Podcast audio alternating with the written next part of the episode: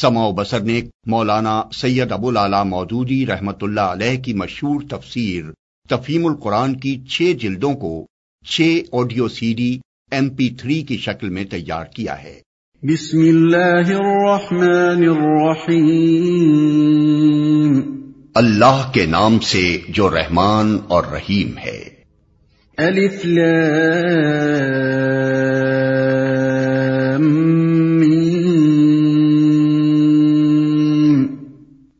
ذلك الكتاب لا ريب فيه هدى للمتقين الذين يؤمنون بالغيب ويقيمون الصلاة ومما رزقناهم ينفقون یہ اللہ کی کتاب ہے، اس میں کوئی شک نہیں ہے۔ ہدایت ہے ان پرہیزگاروں کے لیے جو غیب پر ایمان لاتے ہیں، نماز قائم کرتے ہیں۔ جو رزق ہم نے ان کو دیا ہے، اس میں سے خرچ کرتے ہیں۔ الف لام میم۔ یہ حروف مقطعات قرآن مجید کی بعض صورتوں کے آغاز میں پائے جاتے ہیں۔ جس زمانے میں قرآن مجید نازل ہوا ہے، اس دور کے اسالیب بیان میں اس طرح کے حروف مقطعات کا استعمال عام طور پر معروف تھا۔ خطیب اور شعرا دونوں اس اسلوب سے کام لیتے تھے۔ چنانچہ اب بھی کلام جاہلیت کے جو نمونے محفوظ ہیں، ان میں اس کی مثالیں ہمیں ملتی ہیں۔ اس استعمال عام کی وجہ سے یہ مقطعات کوئی چیزتا نہ تھے، جس کو بولنے والے کے سوا کوئی نہ سمجھتا ہو۔ بلکہ سامعین بالعموم جانتے تھے کہ ان سے مراد کیا ہے۔ یہی وجہ ہے کہ قرآن کے خلاف نبی صلی اللہ علیہ وسلم کے ہم اصل مخالفین میں سے کسی نے بھی یہ اعتراض کبھی نہیں کیا کہ یہ بے معنی حروف کیسے ہیں جو تم بعض صورتوں کی ابتدا میں بولتے ہو۔ اور یہی وجہ ہے کہ صحابہ کرام رضوان اللہ تعالی علیہ مجمعین سے بھی ایسی کوئی روایت منقول نہیں ہے کہ انہوں نے نبی صلی اللہ علیہ وسلم سے ان کے معنی پوچھے ہوں۔ بعد میں یہ اسلوب عربی زبان میں متروک ہوتا چلا گیا اور اس بنا پر مفسرین کے لیے ان کے معنی متعین کرنا مشکل ہو گیا۔ لیکن یہ ظاہر ہے کہ نہ تو ان حروف کا مفہوم سمجھنے پر قرآن سے ہدایت حاصل کرنے کا انحصار ہے اور نہ یہی بات ہے کہ اگر کوئی شخص ان کے معنی نہ جانے گا تو اس کے راہ راست پانے میں کوئی نقص رہ جائے گا۔ لہذا ایک عام ناظر کے لیے کچھ ضروری نہیں ہے کہ وہ ان کی تحقیق میں سرگرداں ہو۔ یہ اللہ کی کتاب ہے، اس میں کوئی شک نہیں ہے۔ اس کا ایک سیدھا سادہ مطلب تو یہ ہے کہ بے شک یہ اللہ کی کتاب ہے۔ مگر ایک مطلب یہ بھی ہو سکتا ہے کہ یہ ایسی کتاب ہے جس میں شک کی کوئی بات نہیں ہے۔ دنیا میں جتنی کتابیں امور ماں باد طبیعت اور حقائق ماں برائے ادراک سے بحث کرتی ہیں، وہ سب قیاس و گبان پر مبنی ہیں۔ اس لیے خود ان کے مصنف بھی اپنے بیانات کے بارے میں شک سے پاک نہیں ہو سکتے۔ خواب و کتنے ہی یقین کا اظہار کریں۔ لیکن یہ ایسی کتاب ہے جو سراسر علم حقیقت پر مبنی ہے۔ اس کا مصنف وہ ہے جو تمام حقیقتوں کا علم رکھتا ہے۔ اس لیے فی الواقع اس میں شک کے لیے کوئی جگہ نہیں۔ یہ دوسری بات ہے کہ انسان اپنی نادانی کی بنا پر اس کے بیانات میں شک کریں ہدایت ہے ان پرہیزگاروں کے لیے یعنی یہ کتاب ہے تو سراسر ہدایت اور رہنمائی، مگر اس سے فائدہ اٹھانے کے لیے ضروری ہے کہ آدمی میں چند صفات پائی جاتی ہوں۔ ان میں سے اولین صفت یہ ہے کہ آدمی پرہیزگار ہو، بھلائی اور برائی میں تمیز کرتا ہو، برائی سے بچنا چاہتا ہو، بھلائی کا طالب ہو اور اس پر عمل کرنے کا خواہش مند ہو۔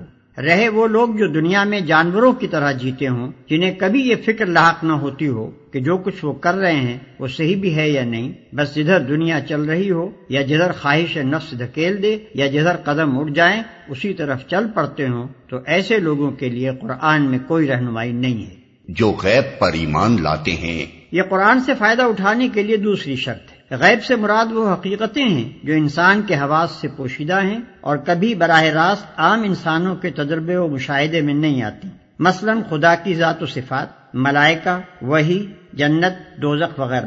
ان حقیقتوں کو بغیر دیکھے ماننا اور اس اعتبار پر ماننا کہ نبی ان کی خبر دے رہا ہے، ایمان بالغیب ہے۔ آیت کا مطلب یہ ہے کہ جو شخص ان غیر محسوس حقیقتوں کو ماننے کے لیے تیار ہو، صرف وہی قرآن کی رہنمائی سے فائدہ اٹھا سکتا ہے۔ رہا وہ شخص جو ماننے کے لیے دیکھنے اور چکھنے اور سونگنے کی شرط لگائے اور جو کہے کہ میں کسی ایسی چیز کو نہیں مان سکتا جو ناپی اور تولی نہ جا سکتی ہو تو وہ اس کتاب سے ہدایت نہیں پا سکتا۔ نماز قائم کرتے ہیں۔ یہ تیسری شرط ہے۔ اس کا مطلب یہ ہے کہ جو لوگ صرف مان کر بیٹھ جانے والے ہوں وہ قرآن سے فائدہ نہیں اٹھا سکتے۔ اس سے فائدہ اٹھانے کے لیے ضروری ہے کہ آدمی ایمان لانے کے بعد فوراً ہی عملی اطاعت کے لیے آمادہ ہو جائے۔ اور عملی اطاعت کی اولین علامت اور دائمی علامت نماز ہے۔ ایمان لانے پر چند گھنٹے بھی نہیں گزرتے کہ معذن نماز کے لیے پکارتا ہے اور اسی وقت فیصلہ ہو جاتا ہے کہ ایمان کا دعویٰ کرنے والا اطاعت کے لیے بھی تیار ہے یا نہیں۔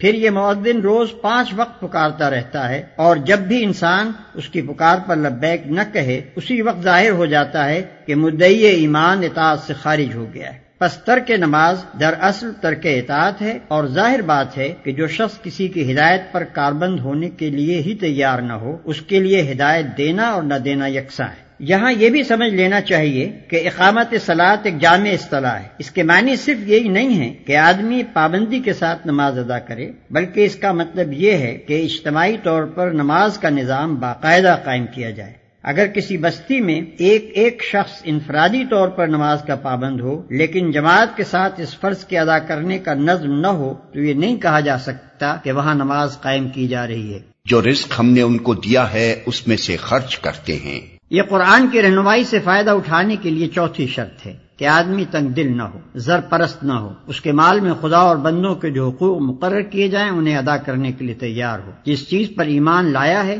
اس کی خاطر مالی قربانی کرنے میں بھی دریغ نہ کرے۔ والذین یؤمنون بما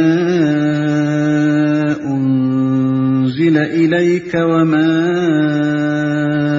انزل من قبلك وبالآخرة هم يوقنون جو کتاب تم پر نازل کی گئی ہے یعنی قرآن اور جو کتابیں تم سے پہلے نازل کی گئی تھیں ان سب پر ایمان لاتے ہیں اور آخرت پر یقین رکھتے ہیں۔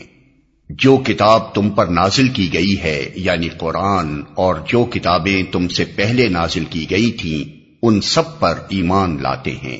یہ پانچویں شرط ہے کہ آدمی ان تمام کتابوں کو برحق تسلیم کرے، جو وہی کے ذریعے سے خدا نے محمد صلی اللہ علیہ وسلم اور ان سے پہلے کے انبیاء پر مختلف زمانوں اور ملکوں میں نازل کی۔ اس شرط کی بنا پر قرآن کی ہدایت کا دروازہ ان سب لوگوں پر بند ہے جو سرے سے اس ضرورت ہی کے قائل نہ ہوں کہ انسان کو خدا کی طرف سے ہدایت ملنی چاہیے یا اس ضرورت کے تو قائل ہوں، مگر اس کے لیے وہی اور رسالت کی طرف رجوع کرنا غیر ضروری سمجھتے ہوں۔ اور خود کچھ نظریات قائم کر کے انہی کو خدائی ہدایت قرار دے بیٹھیں یا آسمانی کتابوں کے بھی قائل ہوں، مگر صرف اس کتاب یا ان کتابوں پر ایمان لائیں جنہیں ان کے باپ دادا مانتے چلے آئے ہیں۔ رہی اسی سرچشمے سے نکلی ہوئی دوسری ہدایات تو وہ ان کو قبول کرنے سے انکار کر دیں۔ ایسے سب لوگوں کو الگ کر کے قرآن اپنا چشمہ فیض صرف ان لوگوں کے لیے کھولتا ہے جو اپنے آپ کو خدائی ہدایت کا محتاج بھی مانتے ہوں اور یہ بھی تسلیم کرتے ہوں کہ خدا کی یہ ہدایت ہر انسان کے پاس الگ الگ نہیں آتی بلکہ انبیاء اور کتب آسمانی کے ذریعے سے ہی خلق تک پہنچتی ہے اور پھر وہ کسی نسلی و قومی تعصب میں بھی مبتلا نہ ہوں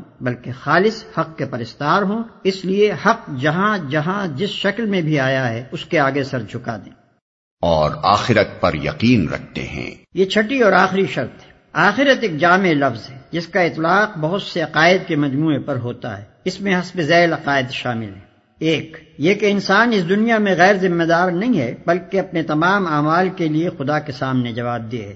دو، یہ کہ دنیا کا موجودہ نظام ابدی نہیں ہے، بلکہ ایک وقت پر جس سے صرف خدا ہی جانتا ہے، اس کا خاتمہ ہو جائے گا۔ تین، یہ کہ اس عالم کے خاتمے کے بعد خدا ایک دوسرا عالم بنائے گا اور اس میں پوری نو انسانی کو جو ابتدائے آفرینش سے قیامت تک زمین پر پیدا ہوئی تھی، بیک وقت دوبارہ پیدا کرے گا اور سب کو جمع کر کے ان کے اعمال کا حساب لے گا اور ہر ایک کو اس کے کیے کا پورا پورا بدلہ دے گا۔ چار، یہ کہ خدا کے اس فیصلے کی روح سے جو لوگ نیک قرار پائیں گے، وہ جنت میں جائیں گے اور جو لوگ بد ٹھہریں گے، وہ دو زخمیں ڈالے جائیں گے۔ پانچ۔ یہ کہ کامیابی اور ناکامی کا اصلی معیار موجودہ زندگی کی خوشحالی و بدحالی نہیں ہے، بلکہ در حقیقت کامیاب انسان وہ ہے جو خدا کے آخری فیصلے میں کامیاب ٹھہرے اور ناکام وہ ہے جو وہاں ناکام ہو۔ عقائد کے اس مجموعے پر جن لوگوں کو یقین نہ ہو، وہ قرآن سے کوئی فائدہ نہیں اٹھا سکتے۔ کیونکہ ان باتوں کا انکار تو درکنار اگر کسی کے دل میں ان کی طرف سے شک اور تجزب کی کیفیت بھی ہو تو وہ اس راستے پر نہیں چل سکتا جو انسانی زندگی کے لیے قرآن نے تجویز کیا ہے۔